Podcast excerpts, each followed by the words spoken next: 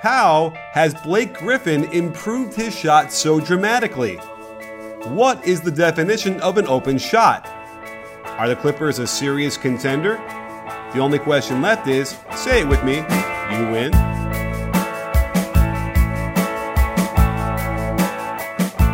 Hey, sports fans, Coach Nick here, and welcome to the B Ball Breakdown Podcast.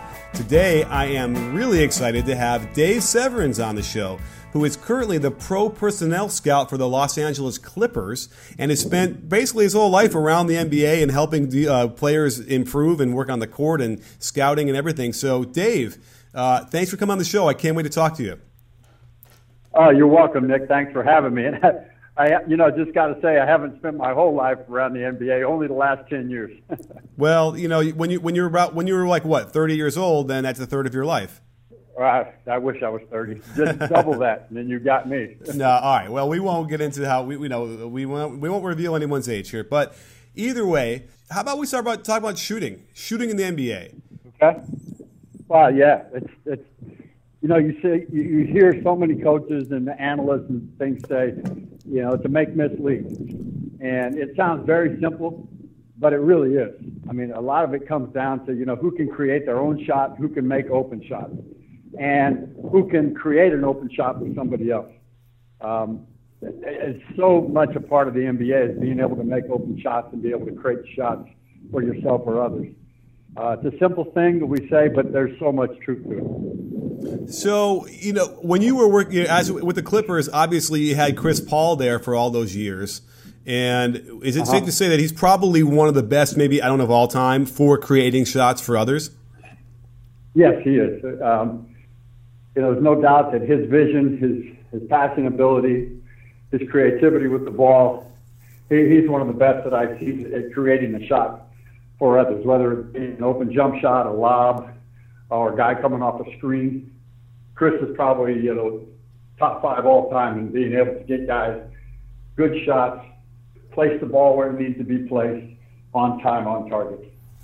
I don't think that he gets enough credit for that last part you just said because I remember I ran into JJ Redick right when he signed with the Clippers in the in the airport, and I, yeah. and I started chatting with him. I said, you know, are you prepared for you know the pass to be right on your numbers every single time? And I'm wondering, eh, eh, you've been you were around him and saw how he trained. Like, is there anything particular you think that Chris Paul did to be able to develop the first of all the accuracy, but then the timing of those passes? Not really. I, I, I think it's just kind of natural. I, I think it's something. It's just a gift.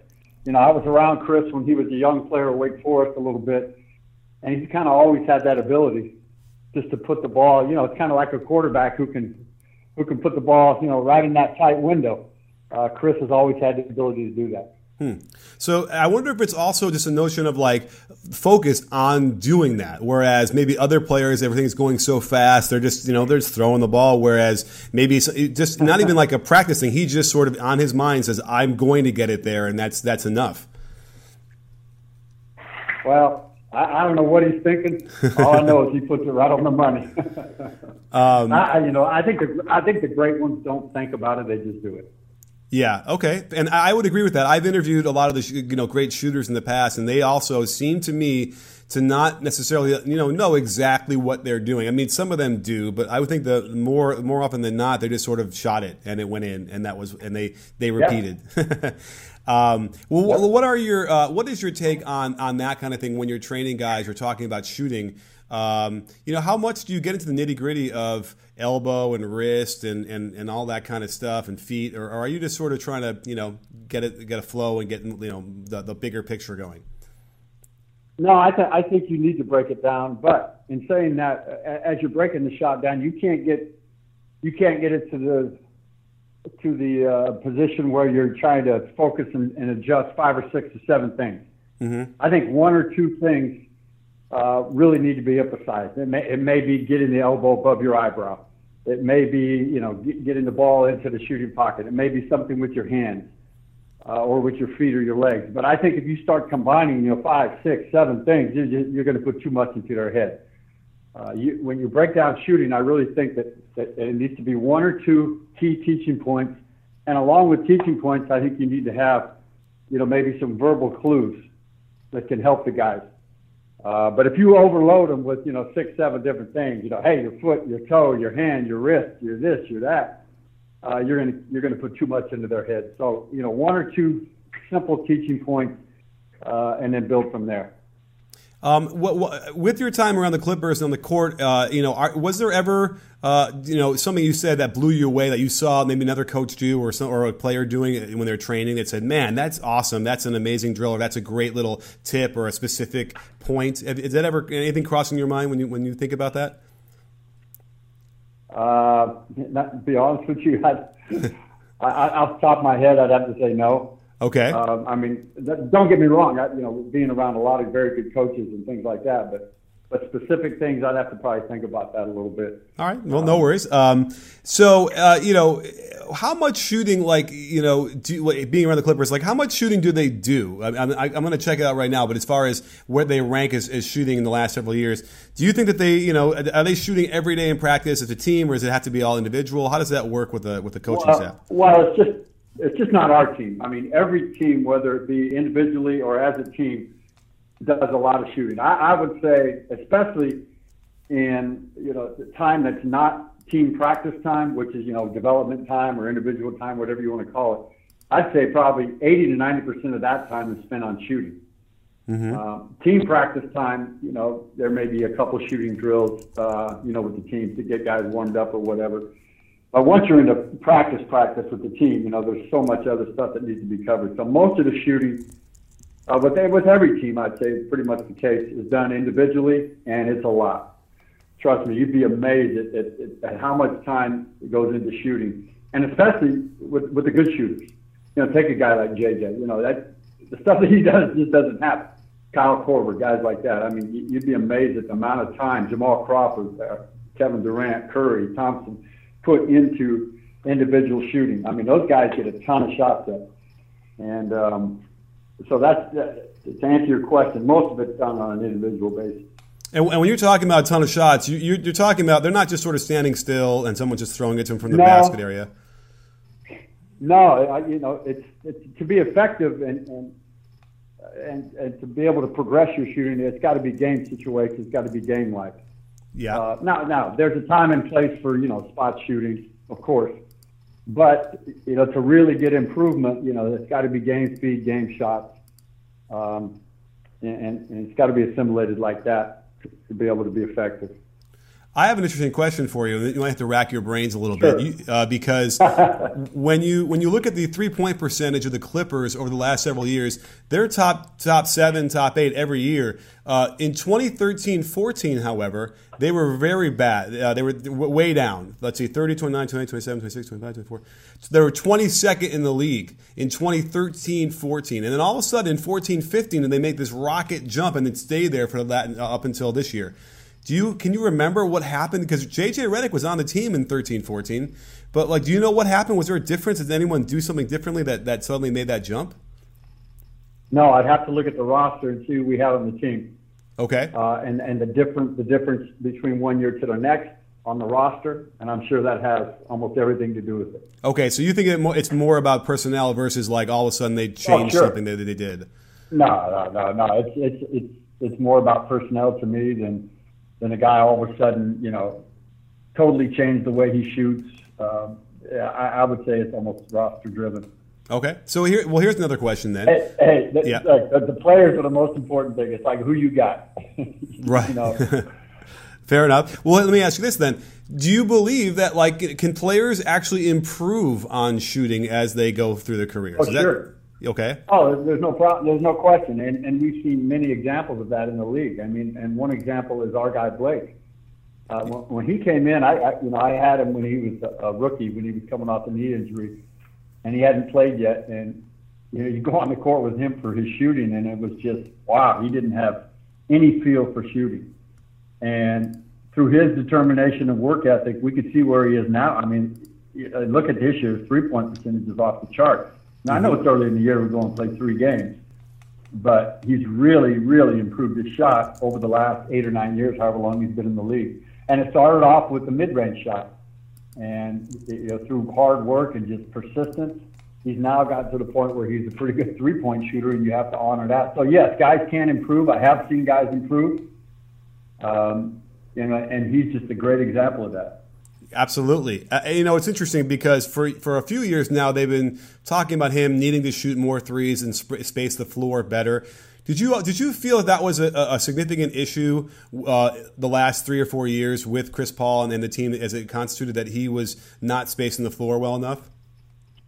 Well, I don't know if it was an issue. Uh, you know, it was something we would have liked to have seen happen, uh, but he just wasn't ready yet. You know, he just he, he wasn't comfortable yet. Three or four years ago, he, he wasn't ready to step out and shoot pop threes, trail threes, and now he is, and and that's through all the hard work that he puts in. It, and you know, he gets the credit, you know, for, mm-hmm. for putting in that hard work. And I, I really feel in the NBA to be successful, you have to have a big that can shoot threes. Uh, it's really difficult to play with your four and your five, and neither can step out and stretch the floor and space and space the floor.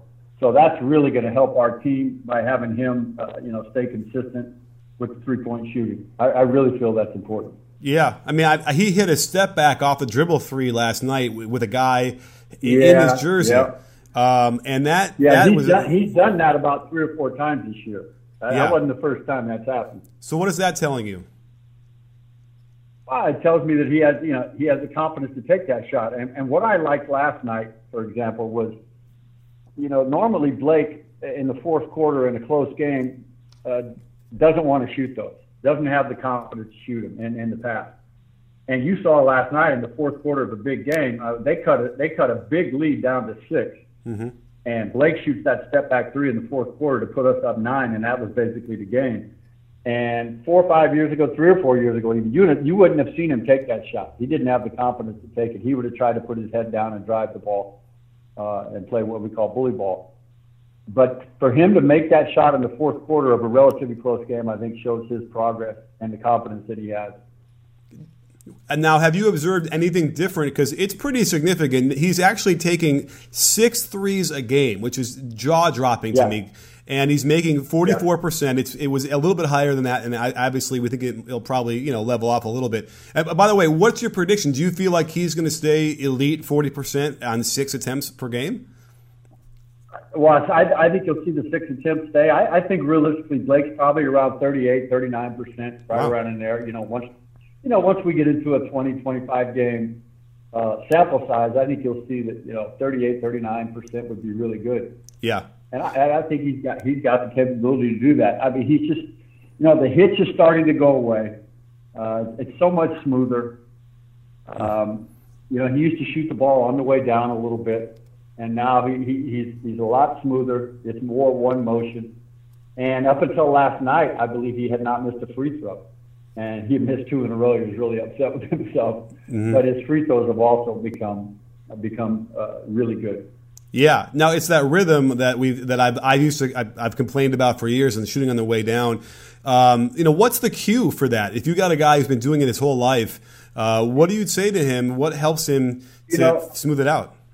Well, well, one of the things Blake had, he had a shooting coach with him for us. I don't know for maybe five years, four or five years, and one of the verbal clues that the coach always stressed with Blake was let it go, let it go, let it go and, you know, that, that, that kind of gave him a verbal clue of not to have the hit, just let it go, one motion. Mm-hmm. And I, I think that's really been great for Blake. And now, to be honest with you, he doesn't need a shooting coach. He's his own best coach. He spent so much time with our shooting coach in four or five years that that now he understands his shot so much, and, and more than anybody, that he's able to make the adjustments. And I think that's what you want to do as a shooter is, is get to the point where you can become your own best shooting coach and make the adjustments uh, as you see them and as you feel them need to be made. And Blake's at that point now. Well, yeah, that's and that's great to know. I mean, certainly with the free throws too. I'm sure. Yeah, he's as, as much of an expert as anybody at this point.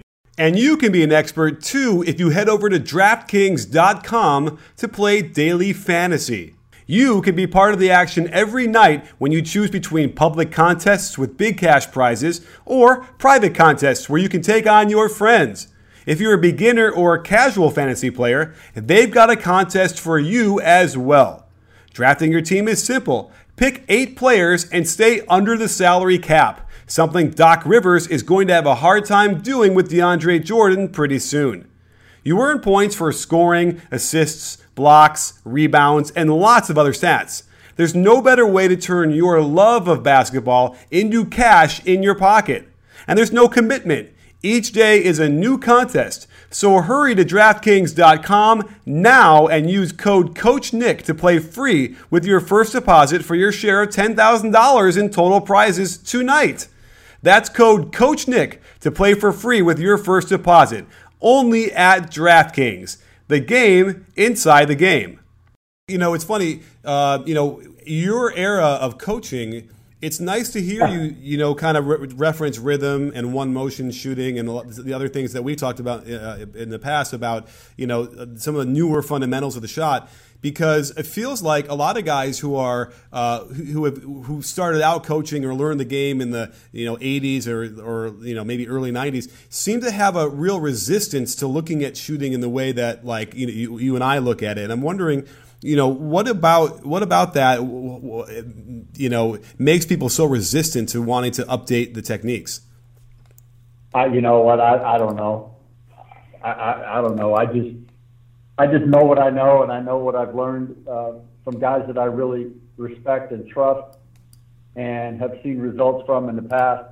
You know I, I grew up in high school and and playing the game in, in college in the 70s mid to late 70s so I go way back, and you know, we I was always taught, and, and we've always tried to emphasize, you know, the one motion shot, and you know, the one two with the feet, and those being probably the two most important things. And to speak on, you know, guys nowadays, I, I don't know, I can't comment on that. I, I really don't know what they what they right. what they feel. Fair enough. And I mean, there's but... a lot, you know, there's, there's a lot of different ways to teach everything. You know what what works for. Uh, you know, what works for one coach may not work for another coach, or work for one player may not work for another player. There's a lot of, and I've been really fortunate to be around uh, coaches who coach different styles in, in different ways and, and and handle players differently. So and by the way, that is true. I mean, I'm always in search of the universal truth to basketball, and I, I you know, I feel like every once in a while I stumble upon something that I feel like uh, we could use across the board. But that is true. I, I don't want to. We're not going to yell at everybody and say, "Oh, you have to do it this one way." Uh, no. But but um, certainly that is interesting uh, when we're talking about how we teach this stuff let me ask you this, and I'm curious. You know, this comes up a lot about spacing, and I mentioned it earlier about how there was always that criticism with uh, Blake shooting, you know, these long mid range and not spacing the floor. What is the difference, though, like between uh, where, where, would a defender be guarding Blake on the weak side versus a like a good three point shooter? Isn't it just like a step difference, maybe a step and a half? It's probably about two feet, but in the NBA, two feet is a huge difference. Uh, that's that's the difference between having an open look for a split second or having a contested look for that split second. So you know the, the, the ability to shoot out at the three point line it makes that defender you know maybe just a, a foot or two closer or a foot or two further away on the closeout, and, and that little bit of space really makes a huge difference. Really? Okay. And that's the other thing is I think people don't understand, especially at the pro level, what an open shot really is because they'll think that it's contested when I'm showing them that you know it's not. It's really open. Now, the way I kind of right. do it is like on the catch, if it's a catch and shoot, let's say for 3, if he's got a clear look at the rim on the catch, that to me is an open shot. Do you agree with that? Yes. Yes. And and and you know there's going to be a guy running at you. Mm-hmm. There's going to be a guy. Very rarely do you get just a wide open shot with nobody closing at you. Um, but to me, when he catches the ball and he has a good look and he has good footwork, uh, regardless of you know really where the defender is, if he's got that good look at the rim, he's going to get a shot off. Um, you know, you know, guys who get their you very rarely do you see in the NBA a guy get his three point shot blocked. Right. Is that true? Would you agree with that? Absolutely. I mean, I mean, very rarely. I mean, if if they just have that feel to where if I feel I'm going to get this shot blocked and the closeout is coming at me, I'm going to drive it. I mean, it, it, it's not something you can. It's just kind of a feel. You got to drill it with guys, and they got to know when I'm open and when I'm not. Mm-hmm. And very rarely do you see a contested uh, three point shot blocked. Yeah, and another reason if why. Guy, if a guy, and and if a guy gets the block continuously, he's not very good. right, and another reason why you have to drill it live. Like, there's no other way to learn how to read that, in my mind, than to do it live with a guy closing out, and you slowly feel, yeah. okay, th- this is hard. Now, this is a great question I want to ask you because it's related to this. What about the closeout actually affects the shot. You said that you know we, don't often block shots from the three point land, so it's not often the, the, maybe I don't think it's the fear of the block, but what do you think the closeout actually does to affect the shot that it, uh, to the point where it misses? Well, with good players, it doesn't affect them at all. Okay. I mean, I, I, I can almost guarantee you, if you talk to the really good shooters in the league, they would say, I'm not affected at all by that closeout. That doesn't bother me at all. I, I don't really even see the guy coming at me. All I see is the rim. You know, my eyes are on the rim, and I'm focused on that. Um, I, I bet you most of the guys would say that. Okay. So, so the closeout. the, now, now what the, the what the effect that the defensive coaches want is they want the effect of the closeout to be running the guy off the line and making him dribble, putting that little bit of indecision into his head. If you if you run a three point shooter off the line and made him dribble into a two, you've done your job. Okay. So, and interesting enough, yeah. But what we see now is the shot fake, sidestep, dribble, and then they still yeah. shoot the three, which is a, a very legitimate, yeah. you know, fundamental. Because uh, I've asked yeah. a lot of these shooters, and oftentimes they don't even see the rim. You know, the guy because that's the other question is okay if it's not a fear of the block, then the hand is up and they want to they want to challenge in the air. That seems to be what everyone wants to do now. So the hand up being like would obscure the vision of the rim. So I started to wonder, okay, well, maybe that is part of it as well. Although I think, would you agree that a lot of the good shooters would say that doesn't matter either? I would say you're absolutely right. And the sidestep has become a skill that perimeter guys have utilized to be able to, you know, if the guy runs you off the line, you can still get a three point shot by using the slide dribble or side dribble, whatever you want to call it. Mm-hmm. Um, so that's something that, that you see being taught now. Uh, and you probably Steph Curry is the best guy in the league at the shot fake mm-hmm. you know, and then a little slide dribble to the left or to the right, usually to the left because the guy's running at your right hand. Yeah. So uh, I, I think you see that's a skill that's really being taught now is that side dribble. Yeah, to, to, the point where it's weird when I see a one dribble pull up now off a shot fake for to, at like 18 feet or 15 feet. It's weird. It doesn't it doesn't yeah. look strange now, and uh, and yet I, I don't know what happened to you know a 15 footer. So suddenly, it seems to me any shot taken from outside of 10 feet and inside of 23 is a mid-range shot. I don't know how that happened. What shouldn't mid-range be? You know, like the 15 footer. Isn't that what we still would want to get ultimately? Well, to, to me, you know, a mid-range shot is anywhere from about 15 feet to about you know to 20 feet, you know, right in that area. Mm-hmm. And what you what you're seeing now more and more of, and instead of the mid-range 15 footer, once guys get in there off a shot fake or off a pick and roll, is the runner or the floater.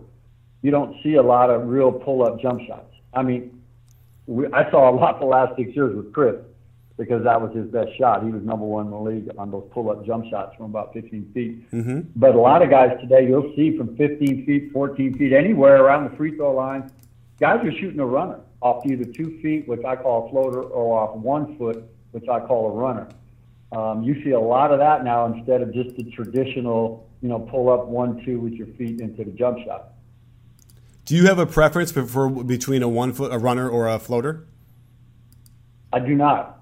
I teach both and let the guys figure it out from there. Um, if you're going to teach the one footed runner, uh, off of one foot. You need to shoot the ball just like you would a jump shot. Steve Nash was great at it. If you can imagine in your mind jumping off your left foot and shooting a regular jump shot. But you got to teach them when you jump off that left foot, it's a high jump. It's not a long jump to avoid the charge. Yeah. Uh, now, when you, when you teach the floater, which is more off two feet, and you release the ball more uh, like a knuckleball to get a soft roll on the rim, it's, it's not a jump shot release. It's more of a two-hand floater release. Um, or a one-hand release that you see a lot of guys use. So I teach them both and let the guys figure out, you know, what's most comfortable for them. I remember when, when Derrick was a real young player, we had him his first year, and when we started working with Derrick on floaters and stuff, and he, uh, I said, "What do you, you know? What do you prefer?" He goes, "I don't know. I just get in there and do it." you know. yeah. So his prep, his preference was to go off two feet and shoot the, the actual floater with very little spin and rotation on the ball to be able to get a, a, a soft. Wait, which soft Derrick are we talking about? Rose. Derrick oh, Rose, okay. I'm sorry. Yeah, yeah, no problem. Uh, all right, so yeah, I mean. I, am not surprised that Derrick Rose would say he doesn't really know or has a preference. It seems like he is just all feel and I would argue they would it might it might help him to get a little bit more focus on. Well, you know, you know, instinct is such a huge part of this game. Yeah. And if a player is successful with his instincts, don't mess with him. Mm-hmm. Well, let's talk if he's about successful. If he's if he's not, then you might have to tweak some things. Okay. Well, have you watched Markelle Fultz shoot free throws? Yeah, I, I don't like it. I'm gonna be honest. He and their shooting coach is a really good friend of mine. Uh, and I talk to them a lot, and they're, and they're working on it. They're going to get him. They're going to get him right now. We weren't aware of the shoulder problem right. either. Right. All right. So we'll lay off uh, so him because of the that, shoulder. That, that, yeah. I mean, we'll, we'll, we'll revisit him in a few months and see how he's doing. okay. Fair enough. Fair enough. Yeah. So, but let me ask you this. Okay. So the, the, the thing that drove me crazy the most about um, the Clippers, and I and I worry that the Clippers are mad at me because I'll do this on Twitter a lot, is I'll show the Blake Griffin post hey, up. Hey, tr- trust me, trust me, they don't get mad. They're, okay, they're, they're, they're, worried about that. They're worried about the next game. They're good, good. About what we say on Twitter. oh, fair enough. And then, well, although the who knows if the, the PR people aren't there, but if they are, I listen. I love. No, no, no. You know, and by the way, the, we got to get into to Teodosic in a minute, but. The, I did a video I think last year about the Blake Griffin post up problem, and it's the irony is is that he's generally on the, the top of the uh, efficiency for post ups, but you know have you ever had to work with him or try to work with him on, on the post up and sort of this the notion where he likes to jump while his back is still at the basket and then somehow twist to try and get the ball to go in? Yeah. Yeah. what do, what do you make you know, of that? work with Blake. Well, I don't like it. I don't like it. I think it's at least off balance shots and turnovers, but you know, that's just something that he does. That's just something that he does, and, and I think it's a bad habit that he's got to get rid of. Um, now, and watching him this year, I haven't seen that yet.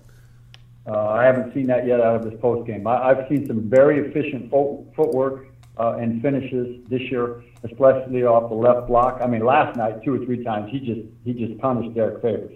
Mm-hmm. And where Blake gets in trouble is when he when he tries to play bully ball and bang bang bang bang instead of just facing up quick or or going quick off a face up or, or just going quick off a back to the basket because with his strength and quickness, nobody can guard him. Right. Where he gets into trouble is, like you said, when he tries to go off balance and, and the one foot and the uh, bully ball type stuff. Uh, and also, he handled the double teams pretty good last night uh, because he's such a great passer. And not only last night, but earlier uh, in the year also. Yeah, I, listen, he is in the MVP discussion right now. I mean, he really is, especially if the Clippers. Hey, wait, hey, whoa, whoa, whoa, whoa, whoa, whoa, whoa. We played three games. hey, listen, this is the time to be there's, irrational. There's, there's, there's, and I mean, and don't get me wrong, I love him, and I hope you know, I hope he's up there in the discussion. But like, come on. Uh, all right, you hey know, Dave, I just twenty. There's probably twenty guys you could say right now. Oh, he's in the discussion. Uh, right. I, I I already did a video on Giannis. He's already he's dropped the gauntlet, and he is. Uh, you know, I mean, it's it's. It, you've seen his numbers, right? Yeah, he's a pretty good player. he's pretty good, yeah. So, you know, but hey, a good start to the season can kind of catapult you through. Oh, the yeah. narrative gets hold, and then all of a sudden. But I, I mean, I think part of the deal is they're 3 and 0. They look very good. Um, and if they, I think people were writing the Clippers off. It felt like they thought maybe they wouldn't even make the playoffs this year, or they'd be down in the, in the six, seven, eight seed. If, if they finish uh-huh. higher than that, I, I you know that that's going to be the biggest argument he has. Even though last year we saw it didn't necessarily matter what the record was, I think that that that uh, fin- if they finish high, uh, that'll really catapult him in that discussion. I, right? I have to imagine.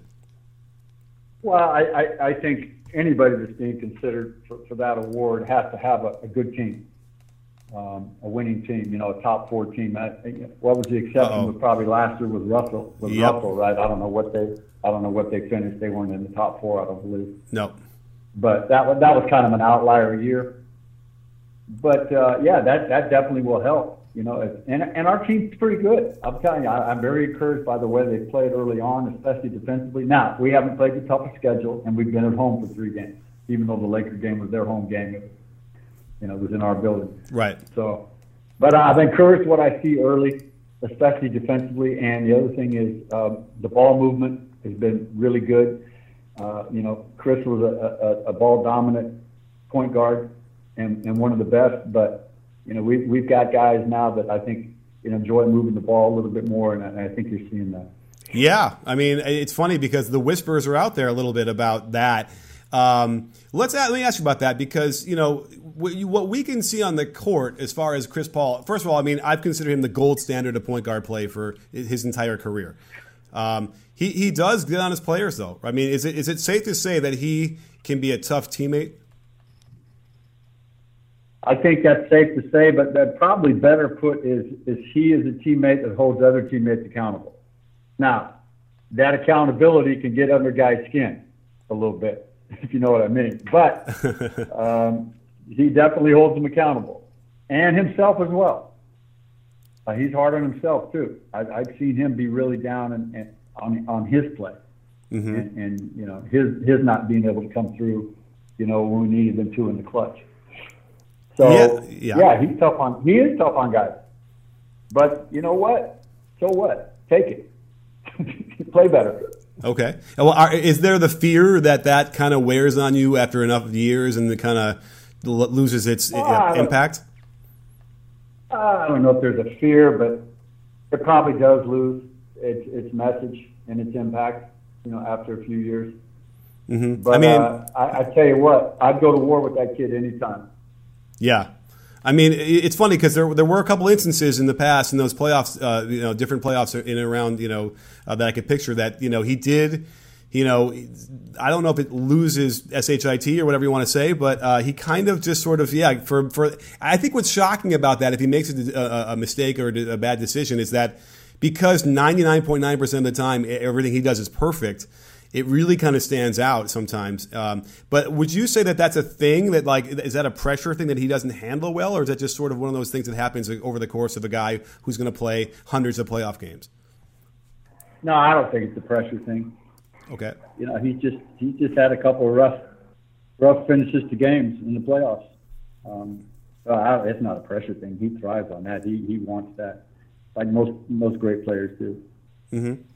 Well, let's talk about uh, one of the replacements or the new players in the team because it, I don't think it's a secret that uh-huh. like Milos Teodosic is, you know, my, I think my favorite player maybe going anywhere. I, you know, uh, really uh, fun to watch him play. Uh, do you respond the same way when you watched him play? I know he got hurt recently, and it's a huge bummer. And maybe you can tell us when he's coming back. But uh, do you respond the same yeah. way that I do? Well, you know, it's funny because when we signed him, I, I'd never seen him play live. I'd just seen him a little bit on film. So I was really looking forward to training camp over in Hawaii and watching him for the first time. And uh, it was interesting watching him those first three or four days because, you know, the, the guy looks like he's just rolled out of bed, you know, and, uh, and, and, and kind of threw on his shorts and his sneakers and, and went over to the gym. You know, like old guys do on Saturday morning, they get up, you know, they're 40 or whatever, and they go to the gym and they play pickup. Mm-hmm. That's kind of what he looks like. And, and then he gets out there and his IQ just jumps off the page with the way he plays the game and the way he sees the game. Um, he's one of the best late passers in the pick and roll that I've seen. And what I mean by late passer is he comes off the pick and he, he's just kind of not in a hurry. He lets the muddy water clear. And when the water clears, he makes the right play. Um, whether it be a pocket pass, a skip pass, a lob pass, whatever. So he's one of the best at doing that. He, his vision is incredible. He's a great advanced passer. Uh, you know, once you hit him with the outlet, his eyes go right up the court, and he's able to advance it to a rim runner or a guy up on the wing. And he's a better shooter than I thought. Uh, I didn't know that he was that good of a shooter. They go under the screens. He can make the shot. He can hit the pull-up jump shot. Uh, been very, very pleased with what I see so far. Yeah, I mean, I, I, think he deserved to start, even though I know Austin was hurt a little bit in the beginning, um, and, and he yeah, said, he you know, he was he was. I mean, and what's nice about the way the team is set up is that you know he could probably be like a, a, a, have a defensive challenge out there, or be challenged defensively, but still have the the the backup of guys like DeAndre behind him uh, and uh, Beverley that really you know kind of hide that a little bit. So. What, let me ask you this: What do you think makes uh, somebody like that uh, uh, have great vision? Do you you want to chalk that up to just sort of uh, natural ability, or is that you can, or can you teach that? I, you can you can you can help improve it by film and by drill work, but 60 to 70 percent of it is feel, it's vision, it's natural. Um, you know, he reminds me a lot in the way he comes off the pick and roll of Pablo Prigioni, uh, hmm. with his ability to make the late pass in the pick and roll and what I call the look off pass. What I mean by that, imagine you're coming off a high pick and roll and the big's rolling. Now, the guy out of the corner lifts up. Yeah. The opposite corner. Are you with me? Okay, yep. now the point guard's eyes, if the point guard's eyes go to the roll man, but he hits the big, or hits the wing coming out of the corner, that, that, that's terrific. It's almost like the quarterback who looks off the safety with his eyes. Mm-hmm. Or imagine the point guard, someone, he's coming off a high pick and roll, and his eyes go to the wing guy who's lifting up. But the pass goes to the big. Mm-hmm. That's what we call look, look off pass. Sure. And both of those guys are terrific at looking off the defense and making uh, the look off pass in the pick and roll. So that's that, that's something that, you know it's hard it's hard to drill it's hard to teach. It's, a lot of it is just natural ability. You know, part of it also feels like you got to have the balls to do it, right? Like some of the passes he throws. Yeah, yeah, yeah. You know, like I, and I love when he. It's funny. We were actually listing all the different kind of passes there are in basketball, and you think, oh, there's there's you know not that many, but when you really start thinking about it, and when you watch him play, there's probably like 40 to 50 different kind of passes you can throw. That underhand pass that he throws in the, in the on the break, like. Had you ever did, did he practice that? Had you did you notice him practicing that pass? Uh, you know, uh, on the court? no, no, nobody nobody practice nobody practices that. That's natural. Now, when, when's the first time we saw that? The first time I ever saw that was Pete Maravich in the '60s. Mm-hmm. Pete would throw that. Well, go on YouTube and put in Pete Maravich. You'll see him throw that underhand long court pass yeah. and drop it right on the money. So Absolutely. you know, there's that. There's the two. There's the two-hand advance pass. There's the overhead, you know, soccer advance pass. There's all kinds, like you said. Um, and it's just the guy's creative. You know, and, and creative guys you can't stifle them. And creative guys aren't worried about making a mistake. They're they're creative. You think you think Mozart was worried about you know messing up with a note or something? right. No, I think that's it. Right. When he's, you, know, you just you just you just do it, and and you you're creative and you let it flow and you live with the mistakes. So that's an interesting question because you know young players and young people these days, I feel like have a fear of mistakes. We see this like the, the millennial criticism, right? They don't want to even try to do it because they're fear. You know, they what they can then say is, well, it, it's okay, I didn't do it, I wasn't trying as hard as I could, or I wasn't going to do it. So I'm kind of curious, are you seeing that now? Is that sort of what's getting in the way, maybe young players, is that they have that fear, whereas Teodosic is he does has that YOLO going on? Well, I think I think the the fear of making mistakes doesn't originate with the player. I think it originates with the coaches because the coaches, you know, aren't allowing them to make mistakes and be creative. Uh, you know, they're the ones, you know, getting all over them and that stifles their creativity. I, I think the coaches are more to blame. You know, you, you got to be able to live with some mistakes. It, it, now we're talking about a special player that, that has that kind of creativity and talent. You have to let those guys make mistakes, and you can't stifle them. And so I think I think the uh, the problem is with the coaches sometimes.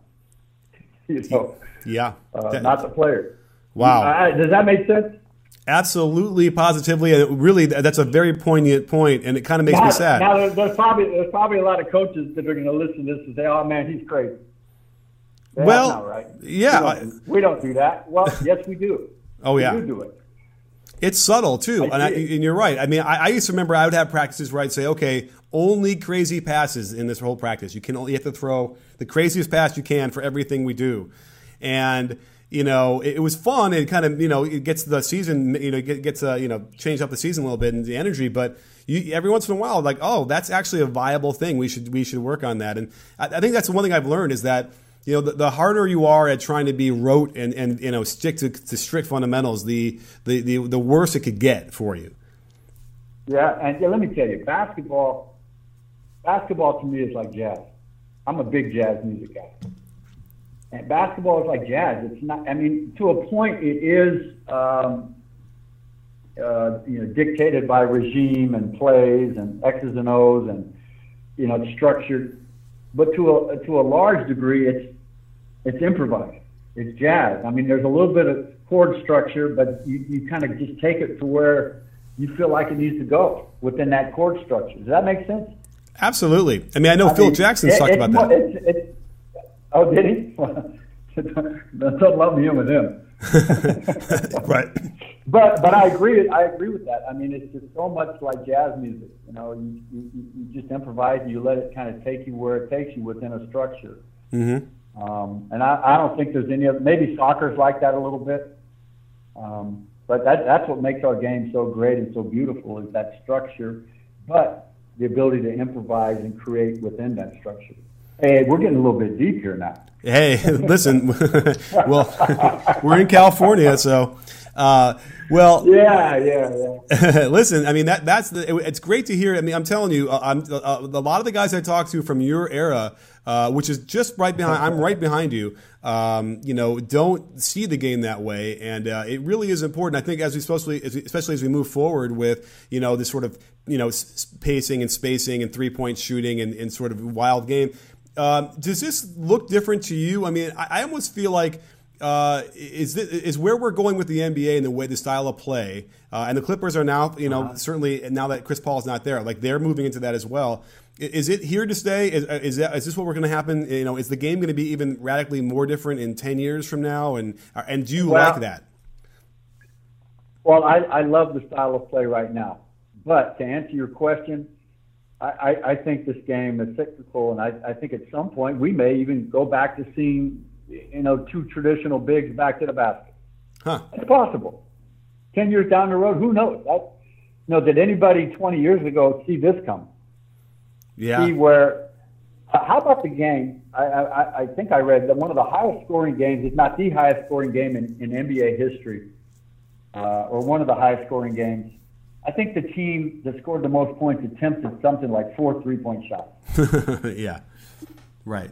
I mean, did, did, we see this coming where Houston's trying to shoot 53s a game? We didn't see that coming. So in 20 years or 15 years, maybe we're going to get back to two traditional bigs and pound the ball inside. Who knows? Um, you, you can't predict where the game's going to go. I think all you can do is appreciate where it is. And right now, I appreciate it, and I love the way the game's being played. Uh, the traditional big is, is, is no more, okay, for now. Okay, it's a thing of the past.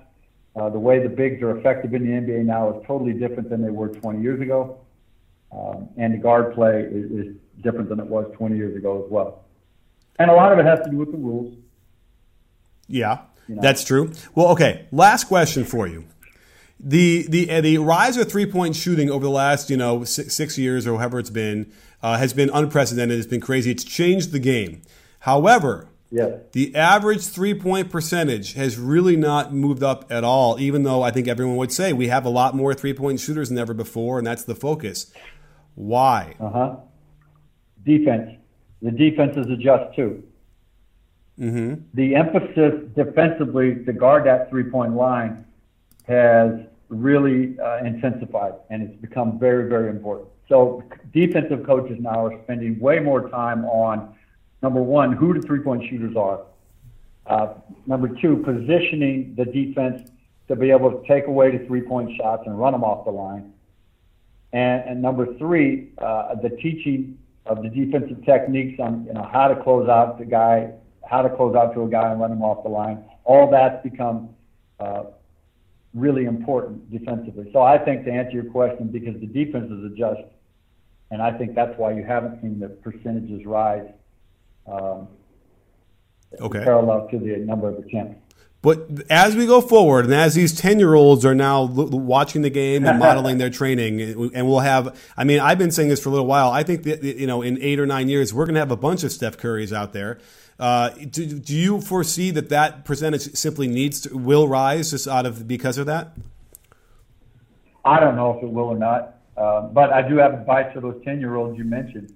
Okay, you're you're not your body is not ready for that yet. Mm-hmm. All right, your body's not ready for that three-point shot yet. You know, when when you get to be 13 or 14, then you can start looking at that. But you know, eight, nine, ten-year-olds who are out there just you know throwing the ball at the basket or catapulting it because they're not strong enough. Mm-hmm. I think that's a real disservice. And youth coaches got to get on that. You, you, you youth coaches out there listening, if you got players that are under 12 or 13, and they're shooting threes with, with bad form and technique, you, you, you knock it off. Okay, tell them yeah. no. Yeah, and also uh, until they get stronger. And they also need to have lower rims across the board uh, for the younger players and oh, smaller yeah. eight, balls. Eight, eight, eight foot rims, eight foot rims for sure until they're what 10, 11 years old, no question. Yeah, what I usually do is whatever I got, age. I got, I got a, I got a whole, a whole laundry list of, of, of, of things that I think would improve youth basketball. Oh, well, you know what? That's just, that's just a couple of them. Let, us get our let's get out let's get out there and march around and do this because I also want to do. I, we need to standardize a lot more of this stuff, and I feel like uh, you know I want to go on a crusade as well because it's so frustrating to watch what's happening across the board. So, all right, you and I will get on that, and we'll uh, we'll figure yeah, out. Yeah, yeah. I, I I have some very strong feelings on uh, youth basketball, and what I mean by that is youth basketball is everything up until high school. Okay, yeah, me too. And I coached my kids, six, seven year old, and then the seven, eights, and I and I hadn't done it that that age for a long time. And and uh, yeah, I was I, I, got some interesting insights into how that should work and how what we should be doing and not. And uh, all right, we're gonna put our heads together and we'll we'll do something on that for sure. uh, but but Dave, I can't thank you enough for coming on the show. I mean, this was this is as insightful. This is it. We're done. Well, hey, I mean, we're done already. Come back, you know. We, we got to okay. keep it, to, you know, somewhat, you know, uh, under under a certain time. But but but no, come back. And by the way, you, we're going to get on the court and we're going to film some stuff too, right? You promise? Yeah. Oh, absolutely. I'd love to. All right, great. Well, again, uh, Dave Severns, the uh, LA Clippers, uh, he was, you know, he was worked with players on the court. He's now their pro personnel scout, which I don't know how you do that kind of job. You must be traveling all over the place all the time, right? Um, about 50-50.